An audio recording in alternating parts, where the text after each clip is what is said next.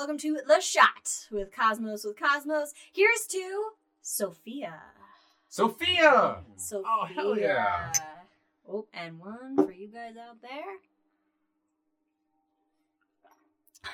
Oh, delightful. Oh, that is Hmm. that is Oh, very wow, that was smooth. Yeah. that was very smooth. Very That's smooth. smooth as a on Sophia. That's dangerous. We're going up to the stratosphere, everyone, on the Stratospheric Observatory for Infrared Astronomy. Yay. Sophia. Now, we did a show on that, by the way. Sophia, uh, did we? Yeah, well, Anyway, a planetarium. so All right, oh, okay.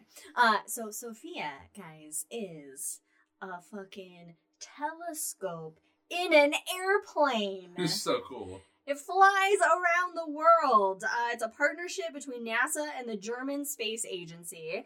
Uh, it's a Boeing 747 SP.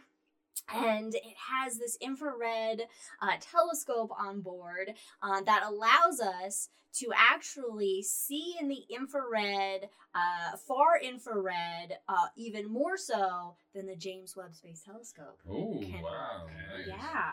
Um, so it flies into the stratosphere at 38,000 to 45,000 feet, and this way it gets uh, above 99% of the uh, of Earth's uh, infrared blocking atmosphere.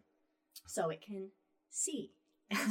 it can see into those depths. And it's usually like 10 hour overnight flights of, of observing, which is really cool. How, how does one get that job? I, wanna I know, right? And so basically, like the, the benefit of this is that the mobility of this aircraft allows astronomers to then basically fly where they need to go and catch events that normally maybe you can't catch, like uh, occultations of uh, planets or asteroids in front of stars that are happening over the ocean where there are no telescopes and eclipses. And so um, we can then see things that we normally wouldn't be able to see because we can move this telescope around. And then it can come down and they can service it easily. They can interchange parts. They can test new equipment on it that Mm, could that's later right, be that's right. used Oh, on man. telescopes. Unlike in that space. lazy telescope Hubble. Oh god, I know Oh. Hubble just fucking Webb. sitting there, it's the jeez, just just lounging in space, just looking around. Sophia's working. She's working. She's flying all over the globe doing science. Um, and so, an example of the mobility of Sophia. Um, so several occasions flying under the swiftly moving shadow of Pluto. As it clocks some like 53,000 miles per hour across remote regions of our planet. Um, and it gave uh, astronomers kind of an inside peek into Pluto's thin atmosphere, like Oh, before New. Horizons uh, I could that. get there. That's yeah, cool. so it's like it's like you know flying chasing. and shadow chasing. Shadow It's, chasing. it's a shadow It's chaser. the name of my new novel. I love it. Um, and so its purpose again is designed to observe the infrared universe. Um, and most objects in space emit most of their energy in the infrared. Um, and so it it saw first light in 2010. Um, and it's done a whole bunch of things. It's detected a whole bunch of things like uh, atomic oxygen in the atmosphere of Mars. Um, its observation of uh, one Ceres in the mid infrared helped determine the large asteroid, although dwarf planet, uh, is coated with a layer of asteroid dust from other bodies, uh, which is pretty cool. It's a shower. Yeah, I know. Those are dirty. Those asteroids, they're just dirty out there. Um, it confirmed the presence of water in the soil of Clavius crater on the moon. Um, Oh, cool. And its biggest, most recent discovery was the detection of helium hydride. Now, this is the earliest molecule believed to have formed in the universe. Ooh, And astronomers have- helium hydride. Hi, uh, uh, helium. Helium. Helium hydride. And astronomers, they've known about helium hydride uh, since the 1970s, but it took Sophia's capabilities to actually spot it in Very cool. 2019 for the first time, which is really neat. Um, however, However. Sophia Yeah. has had her final flight Oh. on September 28th, 29th. She flew for the last time. And so Sophia is no more. So this is the uh, uh, an in memoriam to Sophia as well. Here's here's basically what happened Mhm. is there was a decadal survey uh, called astro 2020 that came out and basically stated that the amount of money put into sophia is not worth the amount of scientific papers published from it so for example uh, the operating price tag of sophia is 86 million dollars you know that's a good chunk of change Is that lifetime or just for the year? um, yearly. Okay. That's the yearly operating price. Um, and that's actually on par with Hubble and and Chandra. it's like one baseball team. Okay, there you go.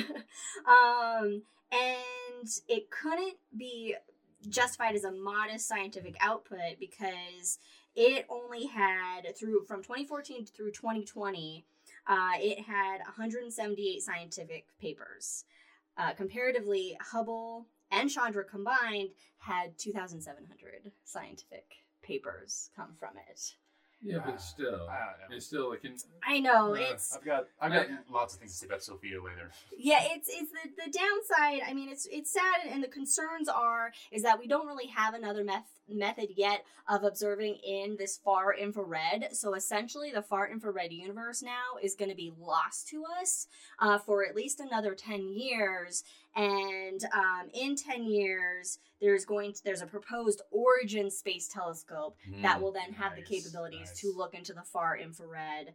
Um, but that's not going to be uh, uh, uh, launched until 2035. So So, really Well, twenty and it's still yeah, and it's still So it's 15 years away. Yeah. Um, and then there's also the concern that like um, that it could dissuade uh, students from getting into the in- far infrared field, and also kind of like that institutional knowledge Yeah, will kind of wither. use more than just eyes. Yeah. Yeah. Um, but a lot of great stuff came from Sophia. Um, and, and scientists are, they're like, you know, we have really great memories and it's been really instrumental, even Mhm. though it is sad. Uh, so, And it, it's it's been a miracle it's lasted this long. It's literally every year it's being canceled since like 2011. Really? It's on chopping block every single year, and somehow it always gets brought back. it always. So always gets brought back. Hopefully, Yeah, I some uh, yeah, I understand. I understand the money Mhm, argument. I mhm. understand it, Mhm.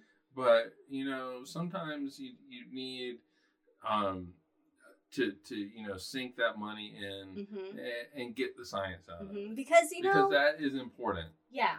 Especially when, even if there are not a lot of uh, papers come from it, so to speak, There's Uh, still a lot of this knowledge. is this this was an eye into the universe uh, that we no longer have. right. third eye Um, blind now. Hey, look at that. So so thank you, Sophia, for your decades of service, and we hope you live long and prosper in the future at some point. Cheers. Cheers. Thanks for joining everyone on this episode of the Shot with Cosmos. Cosmos, follow us on all the things. We'll see you next time. Nice. Cheers.